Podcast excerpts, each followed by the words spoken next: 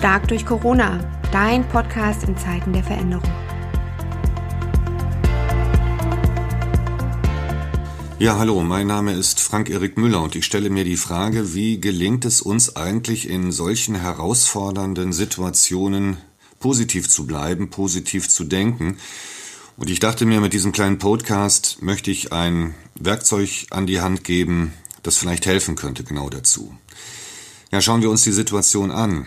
Die Arbeitsplatzsituation, die Auftragssituation, die Finanzsituation, die Herausforderungen bei der Betreuung von Kindern, der damit vielleicht verbundene familiäre Stress und auch eine begründete Angst vor der Zukunft. All das kann niederdrücken, kann deprimieren, kann frustrieren, wenn man sieht, man hat die Pläne gemacht für dieses Frühjahr und alles geht nicht. Und die Arbeitsplatzsituation wird immer schwieriger und vielleicht die mentale Situation auch. Die Frage ist ja, so sage ich mir, wie wir die Ereignisse und die Situationen, die wir so erleben, rational bewerten. Wenn ich eine Situation, ein Ereignis, eine Begegnung mit einem Menschen negativ bewerte, dann hat das unmittelbaren Einfluss auf mein Denken und damit auch auf mein Verhalten. Das ist wissenschaftlich belegt. Positives Denken verändert unser Verhalten. Unser Verhalten ist glücklicherweise flexibel. Wir können uns entscheiden, wie wir uns verhalten.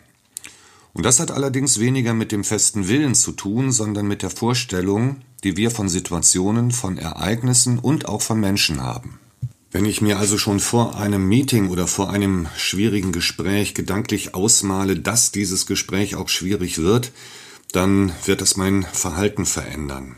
Andersrum, wenn ich ganz positiv denke und Chancen sehe, auch in einem schwierigen Gespräch, wenn ich mich gedanklich darauf einstelle, dass es gut wird am Ende und gut werden kann, hat das wiederum Einfluss auf mein Verhalten. Genauso ist das auch mit der Vorfreude zum Beispiel. Du freust dich auf eine Begegnung heute Abend oder morgen und du malst es dir wunderschön aus, wenn das passiert und das wiederum hat Einflüsse auf Denken und damit auch auf Verhalten. Gedanken und Vorstellungen bestimmen unser Verhalten und nicht der feste Wille. Um das jetzt besser zu verstehen und zu übertragen auf die Situation einer positiven Selbstkonditionierung muss ich ein Modell heranziehen, das sehr bekannt ist, in der Trainerszene mehr oder weniger immer wieder auch dargestellt wird, das Eisbergmodell. Man geht davon aus, dass es zurückzuführen ist auf den tiefen Psychologen Sigmund Freud, der irgendwann mal eine Studie vorgelegt hat mit dem Thema das Eisbergmodell des Bewusstseins. Ob das genau von Sigmund Freud kommt, Darüber streiten Experten, wie dem auch sei, mit diesem wunderbaren Modell lässt sich sehr viel Kommunikationsverhalten erklären, unser Verhalten erklären und es dient dazu, Dinge anschaulich zu machen. Aus diesem Grunde erkläre ich es kurz, was es mit dem Eisbergmodell auf sich hat. Ja, stell dir einen Eisberg vor, der im Meer treibt.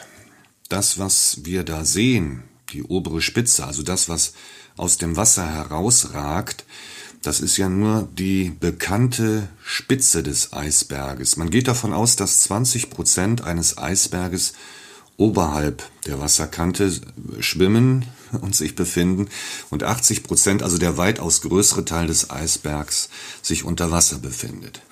Daher kommt dieser wunderbare Satz und diese Redensart, das ist die Spitze vom Eisberg und damit meinen wir, wenn du wüsstest, was da alles noch im Verborgenen liegt. Dieses Bild ist klar. Die 20 Prozent oberhalb der Wasserkante, die 80 Prozent des Eisberges unterhalb oder im Wasser drin. Wenn ich das jetzt übertrage auf den Menschen, müsste man sagen, ein Mensch besteht zu dem größten Teil aus dem, was in diesem Bild des Eisberges sich unter Wasser befindet. Und das nennen wir das Unterbewusstsein, Emotio. Das heißt, dieser weitaus größte Teil was uns ausmacht als Mensch, hat einen enormen Einfluss auf unser Denken und unser Verhalten. Und oben diese 20 Prozent der Spitze des Eisberges, das wäre dann unsere Ratio, also unser Bewusstsein. Und dieses Bewusstsein hat weniger Einfluss auf das, was wir denken und uns verhalten, als der weitaus größere Teil des Unterbewussten. Ich gehe jetzt mal in diesen oberen Bereich der Ratio oder des Bewusstseins hinein. Wir erleben alltäglich Situationen, die uns in irgendeiner Weise ärgern. Ich nenne das mal den kleinen Ärger. Zum Beispiel die Ampel auf dem Weg zur Arbeit, die sonst immer grün ist, ist an diesem Morgen rot.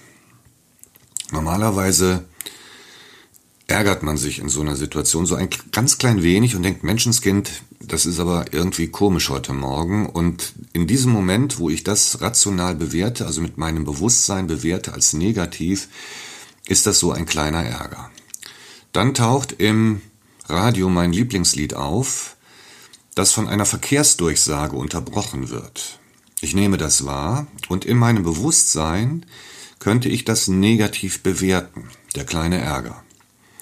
Der Parkplatz von meinem Lieblingsbäcker, der sonst immer frei ist, ist an diesem Morgen besetzt. Ich kann mir meine geliebten Croissants oder Brötchen heute Morgen nicht kaufen. Ich nehme diese Situation wahr und bewerte sie eventuell negativ. Oder ich komme ins Büro und die Akten, die ich wollte, liegen nicht auf meinem Schreibtisch. Ich nehme es wahr und bewerte es vielleicht negativ. Das heißt, in unserem Bewusstsein, in unserer Ratio nehmen wir die Dinge wahr und wir haben die Möglichkeit, dort zu bewerten, entweder negativ oder positiv. Und dieser kleine Ärger, von dem ich gerade sprach, den du vielleicht auch ganz gut kennst, der kommt ja relativ häufig, fast täglich und passiert immer mal wieder. Und in dem Moment, wo wir Dinge wahrnehmen und negativ bewerten im Bewusstsein, passiert Folgendes, dass irgendwann nach einer bestimmten kurzen Zeit dieses Ereignis in, unser, in unser Unterbewusstsein wandert. Was haben wir dann vergessen nach einer Stunde oder nach zwei, ob da jetzt die Ampel grün oder rot war. Und dann wird es abgelegt, der kleine Ärger sozusagen, ins Unterbewusstsein. Aber bleiben wir nochmal in dem Teil des Bewusstseins, der Ratio. Neben dem kleinen Ärger gibt es ja auch die großen Freuden. Die kennst du sicherlich auch. Gehaltserhöhung bekommen, oder ein wunderschönes Ereignis, das nachdrücklich in Erinnerung bleibt. Die großen Freuden passieren im Gegensatz zu dem kleinen Ärger eher selten und nicht so häufig. Und wenn so eine große Freude kommt, dann bewertet unser Bewusstsein diese große Freude natürlich überdimensional groß und die Freude kann auch ganz lange anhalten, bis zu drei, vier Wochen, je nachdem, welches Ereignis man hat. Nur irgendwann wird auch die große Freude abgelegt ins Unterbewusstsein und so eine Gehaltserhöhung zum Beispiel ist irgendwann nach einem halben Jahr völlig normal. Und jetzt gehe ich mal in diesen Teil, der im Eisberg gesehen, in diesem Bild gesehen unter Wasser ist, also in unser Unterbewusstsein hinein. Dort liegen jetzt die vielen, vielen kleinen Ärgersituationen. Und dort liegen auch die wenigen großen Freudensituationen. Und im Unterschied zum Bewusstsein kann unser Unterbewusstsein nicht werten oder wertet nicht, sondern zählt nur. Wie so eine Waage. Und wenn jetzt, sagen wir mal, 20 kleine Ärgersituationen dort abgelegt sind im Vergleich zu zwei großen Freudensituationen, dann sprechen wir davon, dass ein Mensch aber unheimlich negativ geprägt ist. Vielleicht kennst du die Situation. Da kommt dir jemand auf dem Flur entgegen und du siehst ihn schon von Weitem und ohne dass man miteinander gesprochen hat, hast du das Gefühl, boah, der ist aber negativ drauf. Das ist ja die erstaunliche Fähigkeit von uns Menschen, dass wir wahrnehmen können, wie geht's dem anderen eigentlich? Und das läuft ganz stark über dieses Emotio, über dieses Unterbewusste, was so stark bei uns ausgeprägt ist. Die alten Texte sprechen davon, dass eine salzige Quelle kein süßes Wasser geben kann. Also wenn ein Mensch so negativ geprägt ist, eben weil dieser kleine Ärger ständig abgelegt worden ist und das Unterbewusstsein kein Gegengewicht dazu hat, dann hat das Auswirkungen selbstverständlich auf unsere Gedanken und damit auch auf unser Verhalten. So, und im Unterbewusstsein jetzt ein Schnippchen zu schlagen, damit sich unser Verhalten verändert und wir positiv denken, müsste man ins Unterbewusstsein viel, viel mehr positive Freuden ablegen. Nun kommen die großen Freuden ja, haben wir gesagt, ganz selten und nicht so oft. Deshalb müssen wir zurückgreifen auf die kleinen Freuden. Also einfach zu lernen, im Bewusstsein, in unserer Ratio, die Dinge, die so alltäglich sind, als positiv zu bewerten. Wenn ich jetzt so zwei, drei Beispiele bringe, dann wirst du vielleicht schmunzeln und lächeln und denken, das ist aber irgendwie verrückt und das sind doch keine Beispiele, aber ich möchte daran deutlich machen, worum es geht. Als ich heute Morgen geduscht habe, da gab es zwei äh, Regler in meiner Dusche. Da war ein blauer Regler und ein roter. Und als ich den roten aufgedreht habe, kam tatsächlich warmes Wasser raus. Das ist ja so eine ganz alltägliche Situation, wo wir uns mitunter überhaupt keine Gedanken machen. Aber sich jetzt im Bewusstsein klar zu machen, wow, da kommt nicht nur Wasser raus, sondern da kommt warmes Wasser raus. Ich bin dankbar dafür. Oder aufzustehen und die Vögel zwitschern zu hören. Das in unserem Bewusstsein rational wahrzunehmen und es als positiv zu bewerten, weil dann wird dieses positive Gefühl und dieses Ereignis ja im Unterbewusstsein gesammelt. Oder da hat mich jemand angerufen, es war ein wunderbares Telefonat. Ich lege nicht einfach auf und vergesse schnell, sondern bewerte das erstmal positiv. Das heißt, in dem Moment, wo ich anfange zu lernen, die kleinen Dinge des Lebens ganz positiv zu bewerten und zu sehen, werden sie abgelegt im Unterbewusstsein. Und irgendwann wird der kleine Ärger, wenn man so will, überstimmt sein. Dann wird es viel, viel mehr positive Ereignisse geben, die im Unterbewusstsein liegen, die wiederum ja ein massives großen und massiven Einfluss haben auf unser Verhalten. Das könnte man unter positiver Selbstkonditionierung verstehen.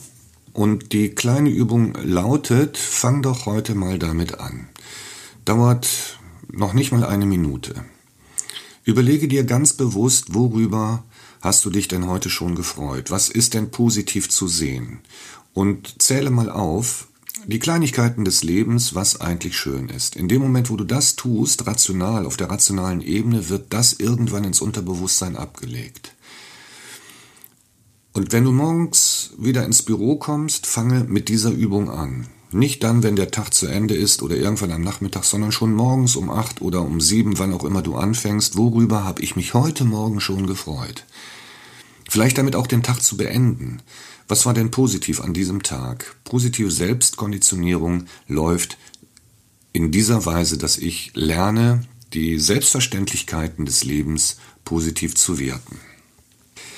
Ja, positiv denken. Ich denke, es wird ein Leben nach Corona geben und ich vertraue an diesem Punkt unseren Wissenschaftlern, den Virologen, den Ärzten, den Krankenschwestern, den Pflegern. Ich vertraue sogar der Gesellschaft und mir selber, dass wir jetzt alles dafür tun, dass wir das irgendwann erleben. Und am Ende werden wir feststellen, vieles wird anders sein als vorher. Wir haben gelernt. Wir haben nämlich neue Kontakte bekommen und neue interessante Leute kennengelernt. Wir haben gelernt, mit digitalen Medien besser umzugehen und können sogar jetzt Online-Beratungen durchführen. Unsere Schulen und Unis, das ganze Bildungssystem hat eine Renaissance erlebt. Webinare, Blended Learning, Online-Unterricht ist entstanden. Und wir haben auch gelernt, Dinge wie runterfahren, lesen, spazieren gehen oder Meditation als ganz positive Impulse für unser Leben zu verstehen. Positives Denken. Also in dem Moment, wo Krisen kommen, auch die Chancen sehen. Und ich glaube auch, dass wir am Ende dieser Phase und dieser Krise, die wir erleben, dass da vielleicht bei uns angekommen ist, dass menschliche Nähe, Empathie und Sozialkompetenz gerade in Zeiten von Krisen nicht auf derselben Ebene zu sehen sind wie künstliche Intelligenz, sondern sie sind kostbarer und zielführender.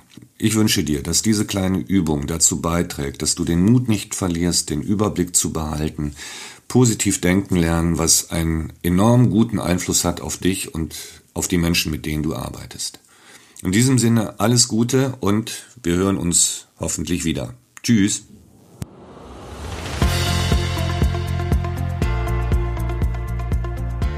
Stark durch Corona, dein Podcast in Zeiten der Veränderung.